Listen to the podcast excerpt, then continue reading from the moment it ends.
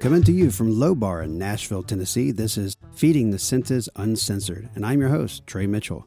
We look forward to bringing you more interviews with amazing artists from many different creative mediums. Check out my photography of 30 plus years on Insta at Trey Mitchell Photography. We're always looking for new sponsors. Please reach out at ftsunashville at gmail.com and use the title sponsorship. Also, if you'd like to submit to be on the podcast, email us at the same address and use the title guest. Don't forget to download, subscribe, and share. Lindsay Bailey is a sculptor, painter, blogger, photographer, and traveling art educator. Hi, it's Lindsay Bailey. And you're listening to Feeding the Senses Uncensored. Lindsay, how are you? I'm good. Thank you. My gosh, where have you been? I mean, you just world traveling. Yeah, most recently in China. And then I moved back here probably I don't know, during the end part of COVID over here. Oh. I don't know if we're at the end part. Maybe we're not even at the end part. And then I was teaching in Connecticut last year at a boarding school. So now I'm going back overseas to Phnom Penh in Cambodia. Wow. Okay, so let's go backwards. So I met you here in Nashville because of the art magazine I had, and you were working on Belcourt hand painting custom design shoes, correct?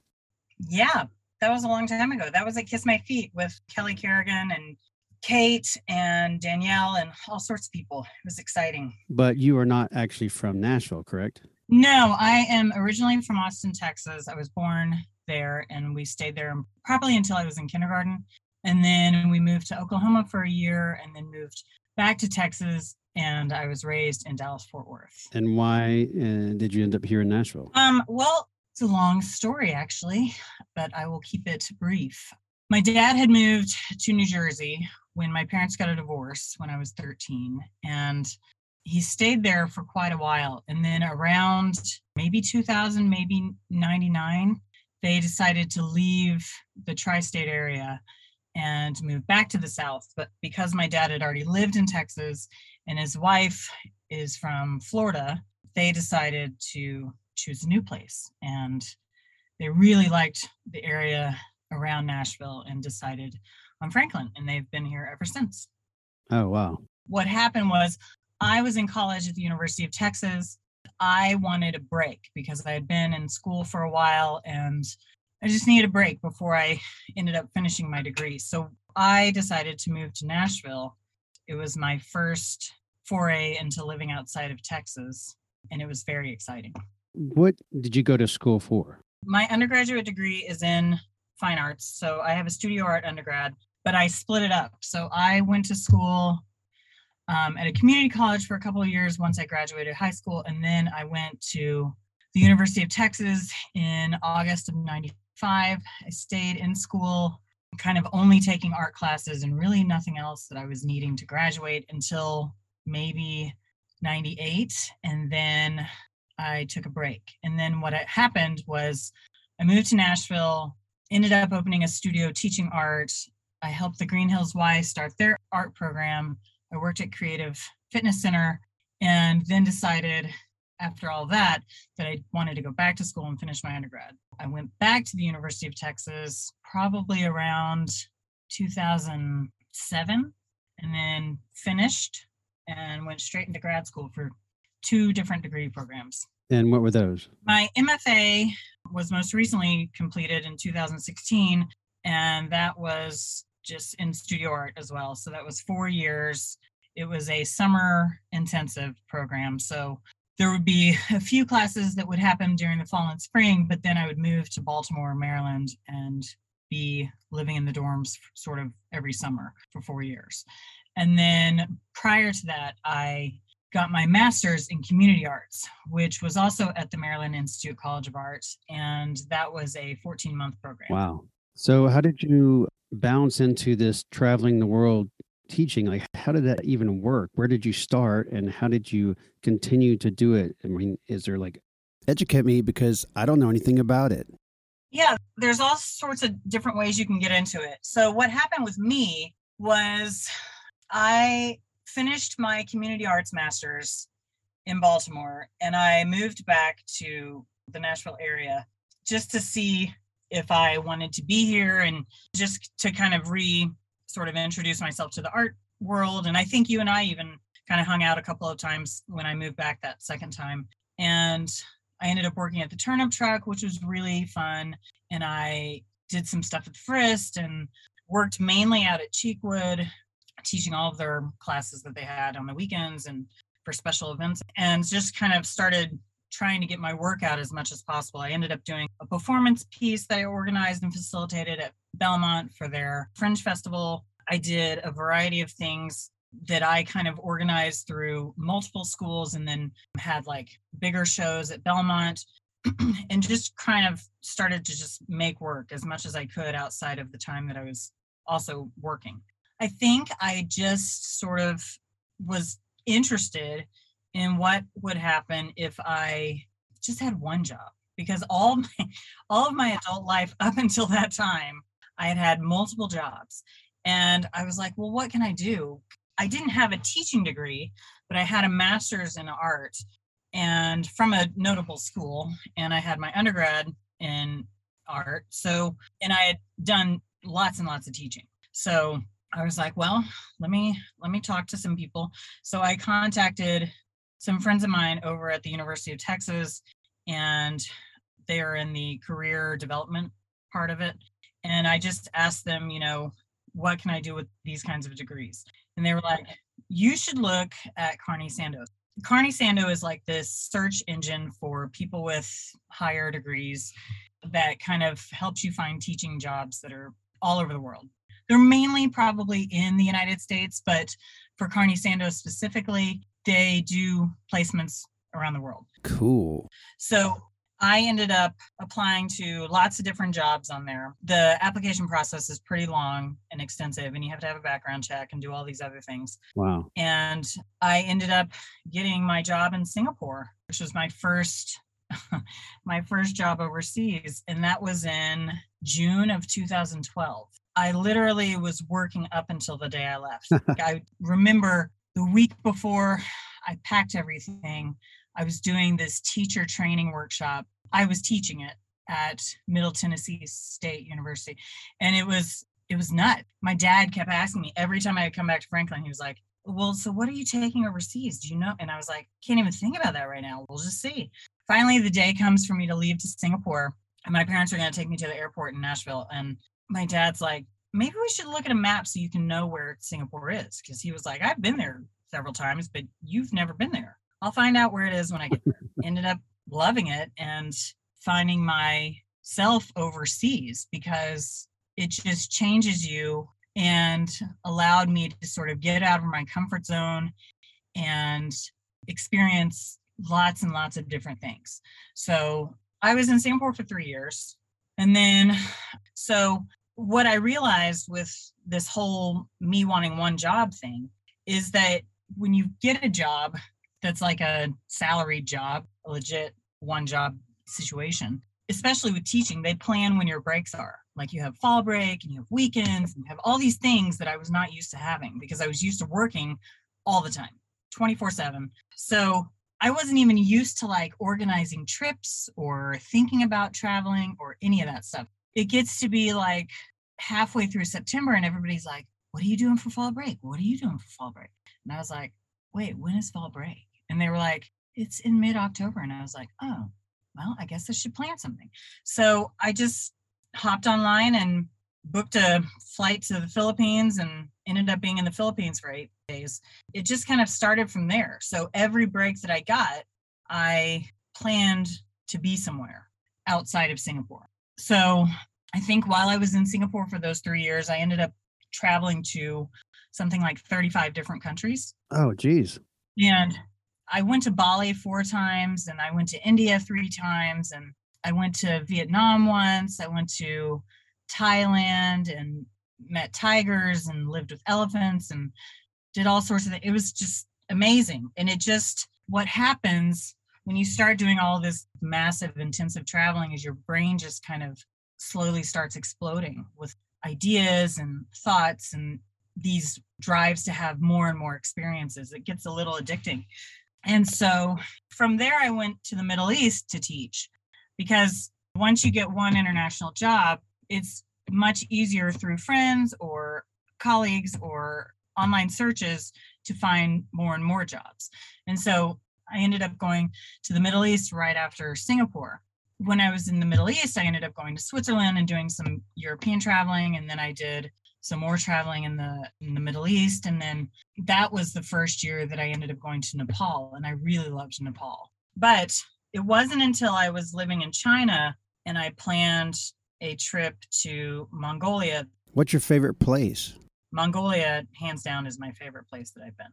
Why is that? That doesn't mean that the other places were not favorites, but Mongolia just had this otherworldly sort of Wild West quality to it that was really exciting to me. There were very little people and lots and lots of animals. And it was cold. I ended up, what was interesting about Mongolia is I think it was one of the maybe it was the first or second vacation that I ended up booking almost all of the experiences that I had over there through Airbnb. And I was originally kind of just finding things to do through people that I met. But prior to going to Mongolia, I booked all these different things that I was going to do. And it was just an incredible experience. I stayed in a yurt the whole time I was there. It was really cold. I went in maybe mid to late March so it was really still very cold up there. There was this man that would come in in the middle of the night and change out the firewood, my heater in the middle of the yurt. The lady that ran the yurt, she hooked me up with this driver that had this like Russian minivan that was jacked up on these high wheels. And he took me all over the country. We drove all over the place and we were listening to Russian disco the entire time. It was amazing and we got to see like wild horses running free and i got to stay with nomadic families in their yurts and i remember one of the second yurts that we went to for me to stay overnight with i walked in and they were watching that movie about the lead singer from queen and i thought that was so funny because i was like didn't this just come out in the us and it was like right there in a yurt. Yeah it was a great film.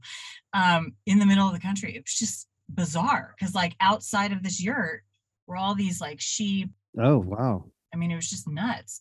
It just came out in the US. Right. We're using satellite and watching it here inside of a yurt that has a battery from a car to turn on the lights. It was just so wild. I loved it. Cool. How was traveling alone for all this time? Was that a better experience maybe for you? If if you had been with somebody else, it might have been very different, obviously, right? So I think about this a lot because I think that there there's something that's happening in me. It's it's created like this fierce independence within myself that I don't think I had when I was only living in the states. And I have realized now that I I'm not saying that I don't want to travel with people, but I really enjoy traveling alone because I am an extroverted person, but if given the opportunity, I will sit in the corner and have a beer and read a book and not talk to anyone.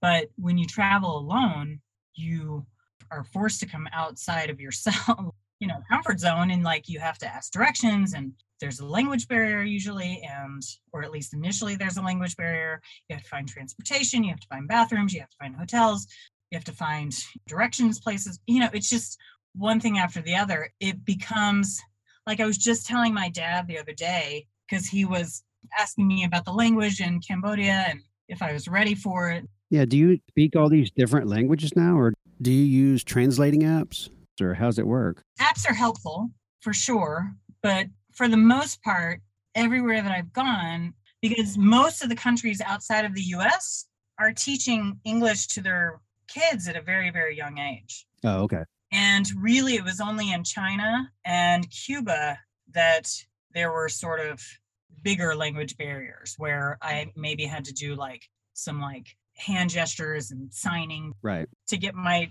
questions across. right. Interesting. You said something about the breaks because I grew up, my parents were both school teachers their whole careers. So that was something that they had been doing for their whole life until I came along and they just still continued it. You know, they made plans for all these breaks. So it's interesting that you learned and adapted because you didn't have that experience. And it sounds like it's been a absolutely eye-opening, wonderful experience to work and play and not have to split them up like that. Yeah. So my mom was a teacher while I was growing up. Once my parents got a divorce, she went back into teaching, but she was a stay at home mom until then and a teacher before we came along. But so we had those breaks, but because my dad wasn't a teacher, we couldn't really optimize all those breaks the same way. Oh, right. So for me, you know how it was, especially in those early like 2000s in Nashville. You're just doing anything you can to make to get by.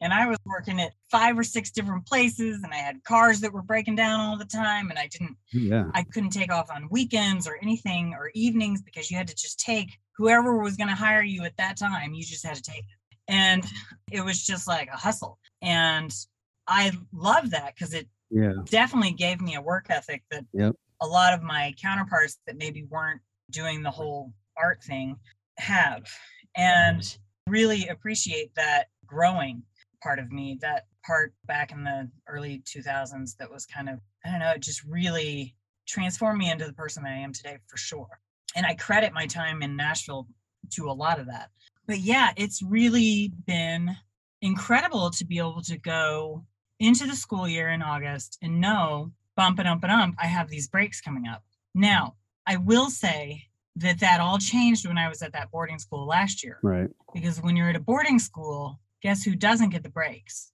The teachers, because there's kids there. So so they never leave. So yeah, it was like I was on an island with middle schoolers for an entire year. They never leave. Well, mentally after that experience, I'm I'm still working on it. I'm still I'm still trying to rest and get my strength back. No, God. Are you okay? yeah it was a really stressful hard last year and i think a lot I, I think some of that was sort of this weird post covid thing that we're in especially with kids because you realize when you're a teacher that kids have been out of school or sort of hybrid for two years that means that your fifth graders that you're working on are actually socially maybe third graders and your kindergartners haven't even been to preschool so they have no idea how to function around other kids. Are you talking about me? It was last year was hard. Well, being a teacher right now is, is difficult, period. Parents say it all the time. I'm glad we're done because during COVID, it got so difficult. You were basically having two teaching jobs at once because you're online and in person or vice versa, or it was on and off and on and off. And so many people just gave up teaching. Say, I can't do this for this little bit of money. It's not worth the stress. And then you have the parent. It's got to be a tough, tough job. And I know it is from my parents, but even worse now. So the fact that you're doing it and going to other countries with different languages, that's amazing. What language is your dog speaking right now? Well, so he's actually from China. That's a whole nother story. So yeah, so let me let me talk about that a little bit because Sure. it's been that whole COVID situation was elongated for me because guess where I was when COVID broke out? Stuck in another country. I was in China. Oh no, the perfect place to be. and I was I was in a province right next to Wuhan. So we were locked down almost immediately. It was so crazy. I was telling some friends this story the other day because I traveled, traveled, traveled all through 2019. I probably went to 12 different places during 2019. It was really, really awesome. And I went to Nepal for Christmas and New Year's. And then on the 31st, I came back, met some friends at a bar that night in China, in Nantong, and then woke up on January 1st. We had school starting on January 4th of 2020. We went back to school, and then Chinese New Year is a month long, and it starts. I don't know. Sometimes it's early February, sometimes it's late February, but it's in February. So when you get back from the winter holidays, you have like maybe two or three weeks that you're in school. So we had this big Chinese New Year party Mhm. planned at one of my friends' houses on that Friday of the third week that we were in school after the winter holidays. And we were going to be off for the next month for Chinese New Year. We literally went to her house, did the whole Chinese New Year thing, watched Jackie Chan on television doing his whole thing. He introduces the New Year to everybody on television, and it's this big to do with like hundreds of dancers and all sorts of things. We ate a bunch of really good food, had a bunch of really good wine. Then we went outside And like that week, my dad's wife had texted me and she said, Have you heard about this weird virus that's happening in China? It was like, No, I, I don't know what she's talking about. And I just kind of blew it off. Well, that night when we went outside to get a cab, no one was on the streets. It was like zombie apocalypse. No one was on the streets, no cars, no people, no vegetable carts, no fruit carts, nothing. No one was on the streets. It was wild. Creepy. And we were like, oh my God, this is crazy. And we tried to get a cab on our apps, no cabs, no cabs, no cabs. So we walked home and that was it. Then we were in the apartment for 12 weeks. And they, it was very strict in China. So we were only allowed to go to the grocery store every two days. Mm. And that was just in my community. There were other communities that were not allowed to go to the grocery store at all, and they had food delivery. But we were allowed to go to the grocery store. So the only way that we could socialize was by going to the grocery store. So we would text each other, my friends and I, of when we were going to the grocery store, and we'd all show up at the grocery store at the same time. And because the Western food isn't that popular in China, there was always wine and cheese and crackers. So we were like hoarding all the wine and cheese and crackers. It was great because we were allowed to stay in our own compound. There's huge apartment complexes. Like my apartment complex had like 300. So you could mm-hmm. stay in that apartment complex. And so I would go over to friends' houses and play cards or watch movies, and we'd have dinner parties and we'd have dance, you know, parties and stuff, but we could never leave that compound. And that's when I found my puppy during that time period because there's lots of stray dogs in China. Wow. There was a little puppy outside, and now I have a dog. So that dog travels with you everywhere you go? Well, so he doesn't go on like short vacations like when I have my fall break or Christmas break or whatever. He did fly back to the US with me. That was wild because it was when the US was kind of having their second resurgence of COVID stuff. And so the laws coming from China to the US were super strict. It ended up costing me like $7,000 to get him on a plane. And that's just cargo.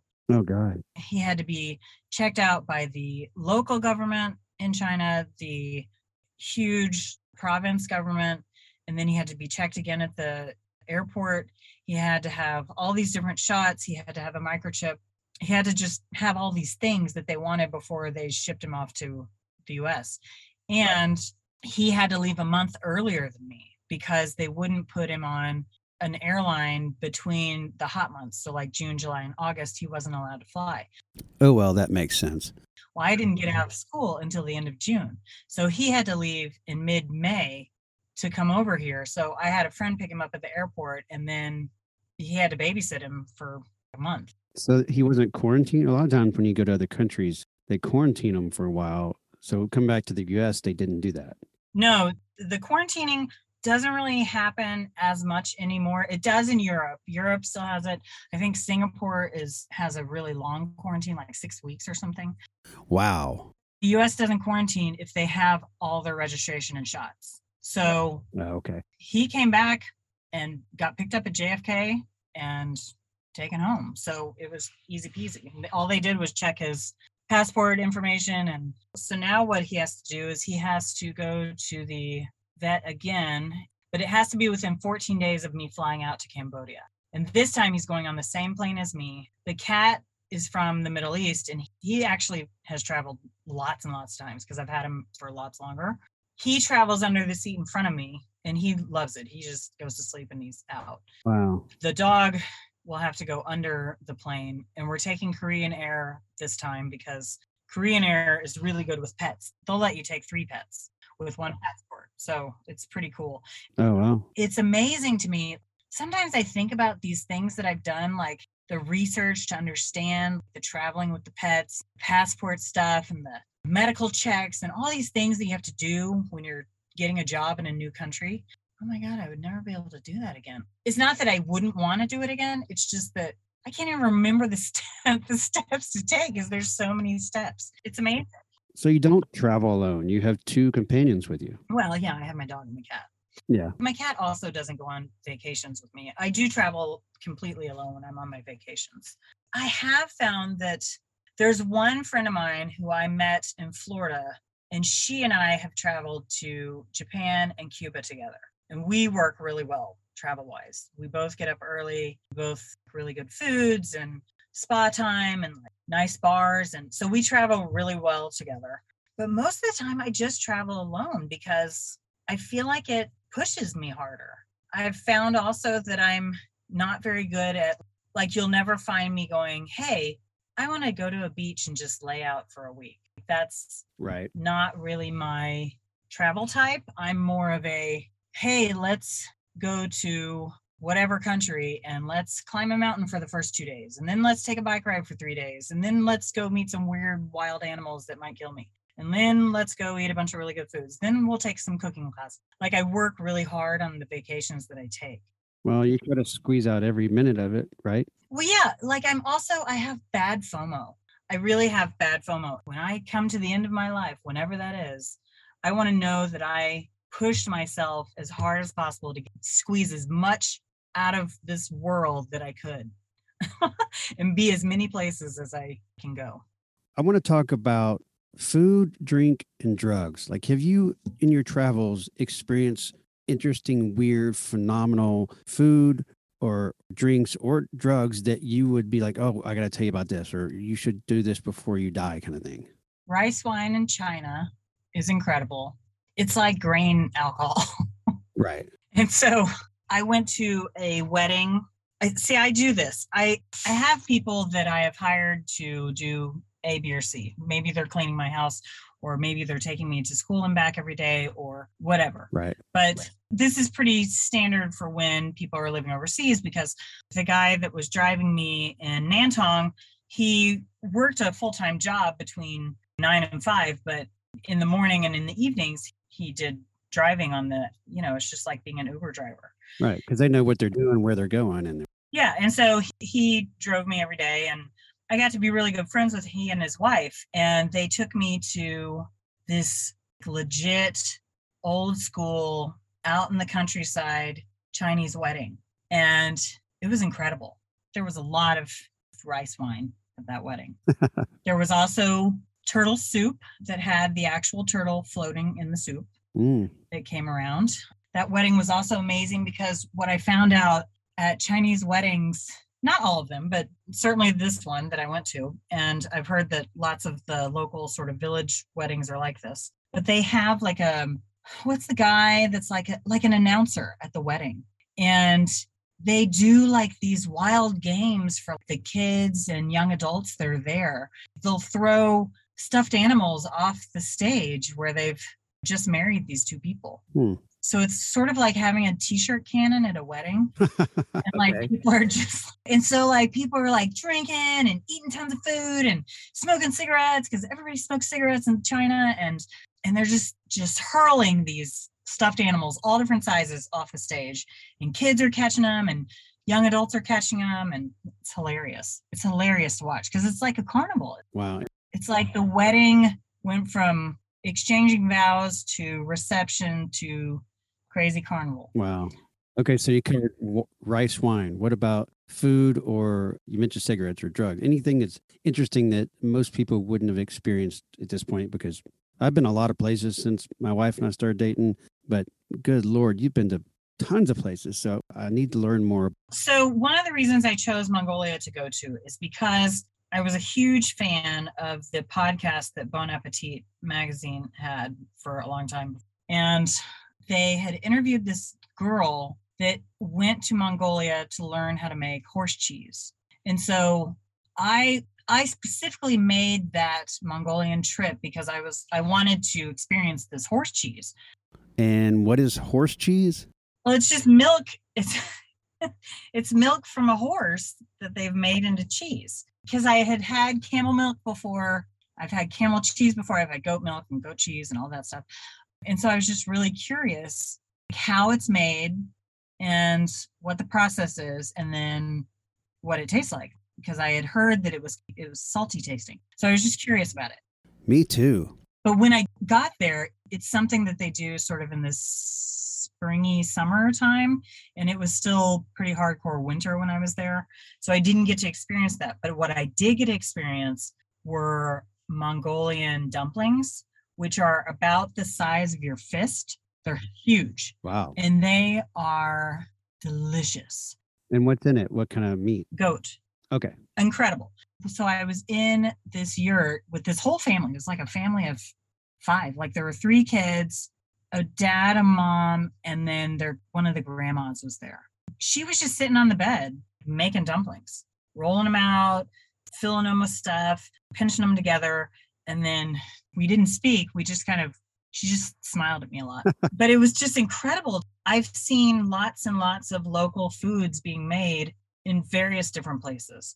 I don't know how to explain to you what the best food, wine, beer, drug, whatever has been that I've tasted because to be honest with you, I've had so much from all over Asia and Southeast Asia and some of Europe and the Middle East that and it's all part of the experience. So it's like I can't really pull out one thing that's better than the other. Right. I will say that when traveling, it's really important to be super open minded. I'm about to go to Cambodia. Cambodia and Laos are the two countries in the Southeast Asia area that I've not been to, but I've been to Vietnam and I've been to Thailand on either side of those. I have a, two friends that have helped me find an apartment in Phnom Penh. They live there. She's a ballerina, he's an artist. And I was asking them because I remembered when I was in Thailand, we would go to these open air markets where you can get fish and, and meats and Coronavirus? you can so one of the cool things that's in Thailand, well, I think it's cool. It's cool to look at. It's weird. Are these like they have like these big oak barrels and they're just filled with fried tarantulas. Oh, And they have all different kinds of insects. So I was asking my friend about it and I was like, do they do this in Cambodia too? So like they just put if you want to buy some of these tarantulas, they pile like six of them on a stick, like a kebab, and then you just snack on them. what's it like? Just like just fried? Well, it's not, there's no coating on it. It's just like Oh, a crunchy dead animal or a dead insect. interesting. And so I was asking my friend Amanda, I said, Hey, do they do the same thing? And she said, Oh, yeah. So we're going to take you to this wet market where you can eat food and have a beer in the evenings. And a wet market means that they just, do you know what that means? Oh yeah, we just went to Greece February, and so we took tours through the markets like that. Yeah, it was really neat. Yeah. So we're going to go to this wet market. And she said, There's a lady that comes by with this little basket. And in that basket are these little crickets that are dead. And you just pop them in your mouth. And she said, And Tobin, her husband, was like, I've never had that. And Amanda was like, They're crunchy and really good. She was like, You'd be surprised how flavorful they are. Okay. And I was like, Oh, well, I don't know. you never know. In Cambodia, I may get a wild hair and have some.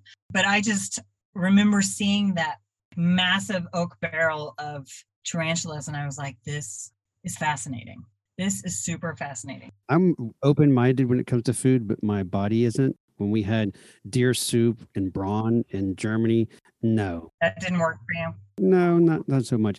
In Tulum, we had something that you know got I got sick. So as much as I love being open minded and experimental, especially since I can eat anything that's basically going to burn your in your stomach because I love spicy food. There are other things that just if you're not used to it, your body reacts a different way. Obviously, Yeah, same. So India is really interesting because everybody that you talk to before you go to India is like, oh, be careful with the street food. I've had so much food poisoning and blah, blah, blah. Never once got food poisoning. It never made me sick. I ate everything that I found on the street and it was fantastic. They have like these potato burgers and they have this interesting, creamy, almost like a mixture between like a pudding and an ice cream that was fantastic. They have these amazing honey flavored sort of sweets that you can buy. India has the most incredible food, top to bottom. I love Thai food and Korean and Vietnamese. Did I say Indian already? I love all these foods, but for some reason, I don't really have a huge interest in going to the countries. And I don't know why. There's no real reason. It just, I know why they have the spicy food because they didn't have refrigeration for so long and they seasoned it to make it last longer. And that makes sense. Right. So all the spicy foods, I'm like, yes, please more. It's interesting. I would probably have been in the same boat if I were still in the US full time because I think when I was still here and still working here doing the big hustle there was really only one country that i was fascinated in seeing and that was vietnam and now that i've been overseas you just start having conversations with people and they're like oh well if you loved vietnam you're going to love thailand and here's why and then you start learning about all these different places and you're like you know what i'm going to try that out i remember the first time i went to india you know you hear these stories from people. They are true. Some things happen that are bad in other countries, just like here. But I just have never been scared to go anywhere. And I had been accepted to this month long residency for the Christmas holidays in Delhi.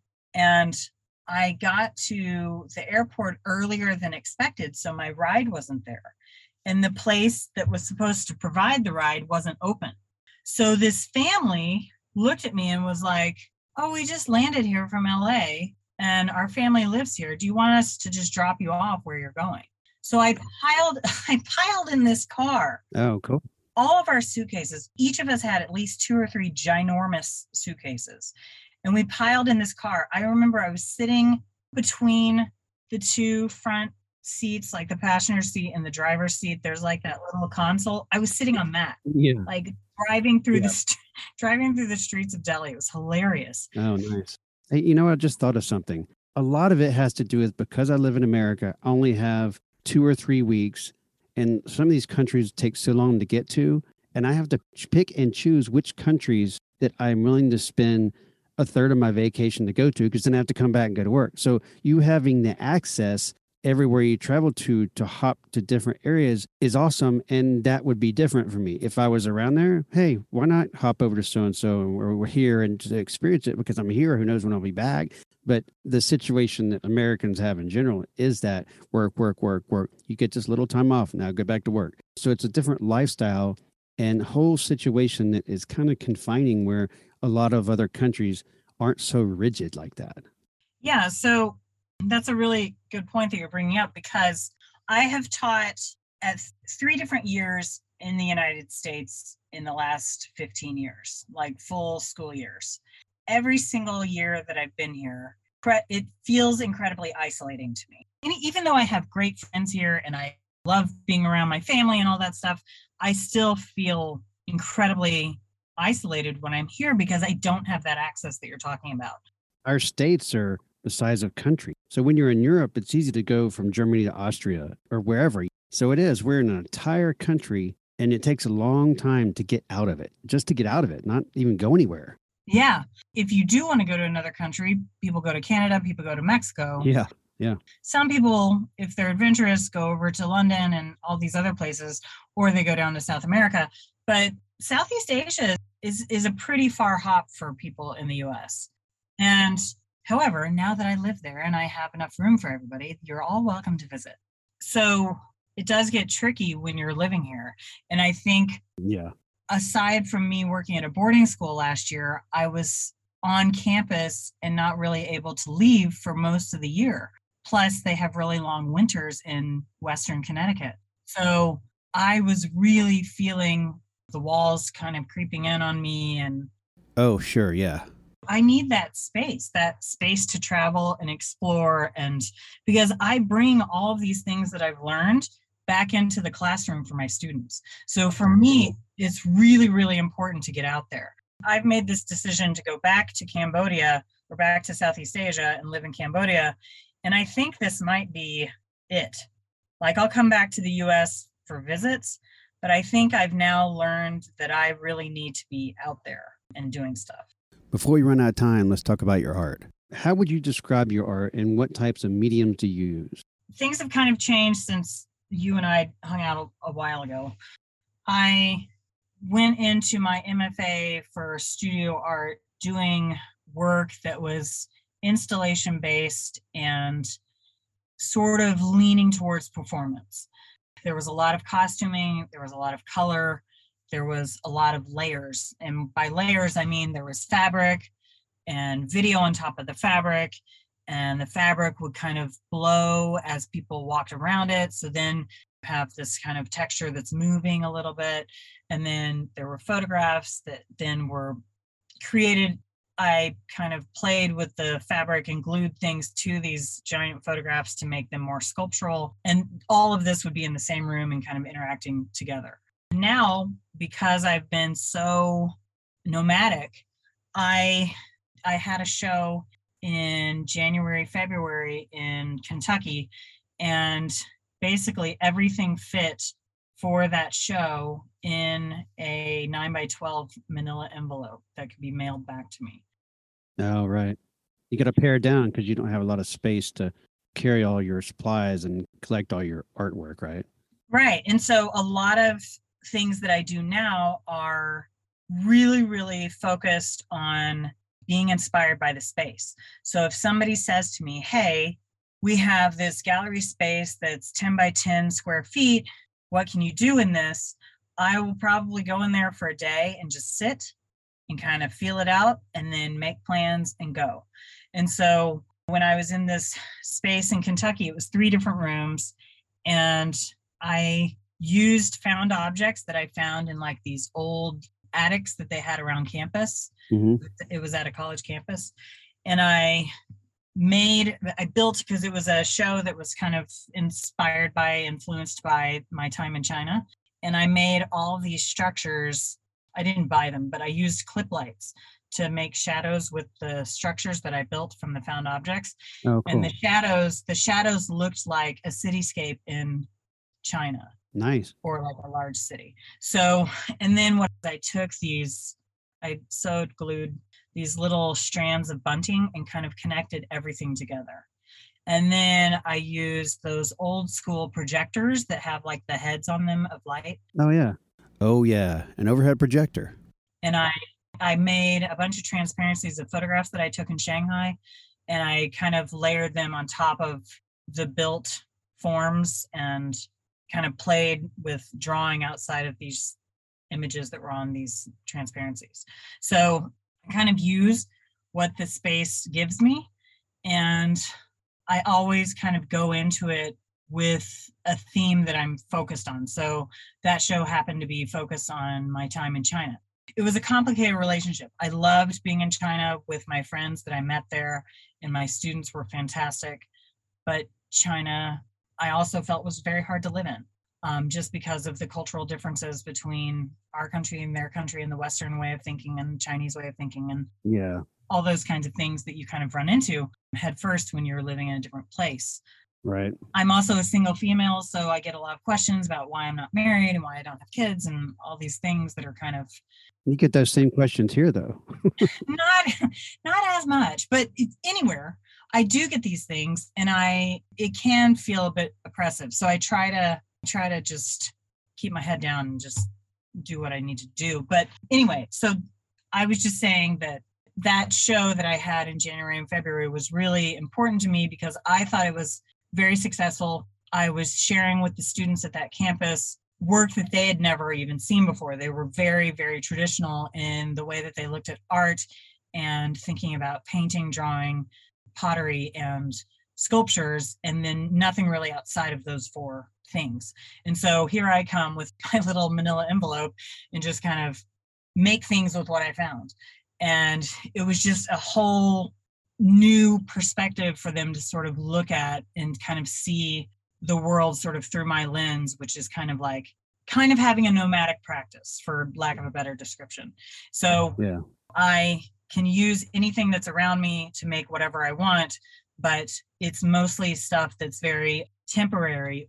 It's just just temporary in nature. And that's a scary place to make work because sometimes that means that you'll forget what you've made or somebody won't be able to buy something. And to me, that's never been the focus of my work. I've never been the type of person to make work for somebody to buy. Sometimes that makes me sad because I see all these cute things that my friends make and I'm like, yeah. oh, I wish I could make things like that. But it just doesn't, that's just not my modus operandi. I'm not someone who has like a successful Etsy store that has to do with the art that I make and all this stuff. Well, it must be difficult with your lifestyle to do something like that, I would think. Do something like that, I would think. Tell me, what is Cake Crush? Like, where did that come from? And tell us what your socials are as well, and your website, etc. So my website is www.cakecrush.com. That's C A K E C R U S H.com. My Instagram is at Cake Crush on the Town. And I have since, in the last three months, moved my blog over to my website. So there's no separate blog anymore. But Facebook, everything else has Cake Crush in it somewhere. So it's either Cake Crush on the Town or Cake Crush. What is Cake Crush? Where would that come from? Yeah. So getting back to your original question, Cake Crush came to me because when I moved back to Austin to finish my undergraduate degree that I had started 10 years earlier, I was making work that was focused on you were there when I was doing things. Remember when I would make these giant clay cakes? Yes. So I have always been obsessed with patisseries and cake making and cake decorating and that kind of stuff. Like it's just magical to me. Like if I could live inside of icing, I would. I love it. And so I've always had a crush on cakes. And so when I went back to the University of Texas, I started up my website and I just called it Cake Crush. Still to this day am obsessed. You can find like a highlight on my Instagram that's like cake research and it's just all these cakes that I find in random places. I just watch them over and over again. There's one that I really love. She is I think she's called Drake on Cake. she does like a Drake quote from one of his songs. Oh, okay. And then decorates the cake based on that. It's great. She's fantastic. But they're super inspiring to me. I've always been a fan of patisseries. I've always been a fan of food. And so that's kind of where it came from. And I used to only make clay work that was cake based or so like you'll see on my website if you go way way back right. in the art projects section my first installations were clay with these really candy colored beautiful glazes that i handmade. And then i would touch everything up with real icing. And then i would sprinkle glitter on the icing. I would make these clay pieces decorate them actually with icing. And then as i moved along i started making that caulk that you make a bathtub with or whatever and i would dye that oh yeah. and then or paint it and then sprinkle that because what i was finding which i really liked ants would come when you decorate things with icing. Bugs eventually come. I thought it was really cool and interactive. Galleries don't really believe that. Yeah. No probably not. So it was something that i kind of changed to making caulk but i don't really do a lot of cake based things anymore because it kind of just swerves to whatever I'm vibing with or whatever during that time that I'm making something. So it changes all the time. Most of the time now, I'm really inspired by my travels. And a lot of that has to do with the writing that I do because I do a lot of writing either on my blog or I have a couple of books that are coming out this year. Oh, that is really cool. Congratulations. And so it just manifests in different ways. Like me being an artist isn't just about me making a physical object anymore. Me being an artist is me exploring the world and then translating that back in whatever medium I feel is most appropriate. You're consuming the world and then digesting it into something new. Yeah, exactly. Or at least I'm attempting to. That's the that's the goal. well, I'm excited to go to your website and check out old and new stuff. You mentioned books. So, real quickly, what do you mean? Books of art or writings or both? One of the books that's coming out and is actually finished, but I need to physically get it in book form. It's been designed, it's been edited, everything's ready to go. It just is at the last step. And that is a sort of a conglomeration of all the things I did during a residency that I had at the Bascom in Highlands, North Carolina. And it was a teaching residency so I was making artwork and teaching at the same time. And I just kind of made a little DIY book. So there are all the projects that I did with the students during that six week period, just how to do them. And it's sort of written like a cookbook. It's really cool to look at. Um, and then well designed by the people that that are working on it with me, which I'm super excited about. The next book that's coming out is, and all three of them are coming out this year. They just may be closer to August, September because of this move to Cambodia is sort of all encompassing right now. The next two books, one of the books is just, I used to interview art teachers from around the world and then started to translate that into just teachers from around the world. And so I'm taking all of those interviews that I did and just putting them in one book. So that people can buy this book as and just read about these different teachers from all over the world. And it's a really fun book. It has a project that they did with their students that they really enjoyed. It has images, it has how they got into art making and being a teacher. It talks about their favorite songs and what inspires them. It's just all over the map, but it's the same questions for each teacher. So it's really cool to just kind of see how that kind of comes together. And then the last book, which is kind of a beginning of a series of books, is just my favorite blog post that I've written about each of the travels that I've taken. Some of the travels have more than one blog post, and some of the travels have just one blog post. But I've picked out my top 20 that I've enjoyed most recently and put them all together in one volume. And then I'll do another one next year. Well, those all sound amazing. They'll be available on my website at some point. Awesome. Probably closer to September. Perfect. We'll check it out. Wow. Well, first of all, how cool your life is. I don't know if you weren't single, then it'd be very difficult to do everything that you're doing. You know, I don't, yeah, it's a lot.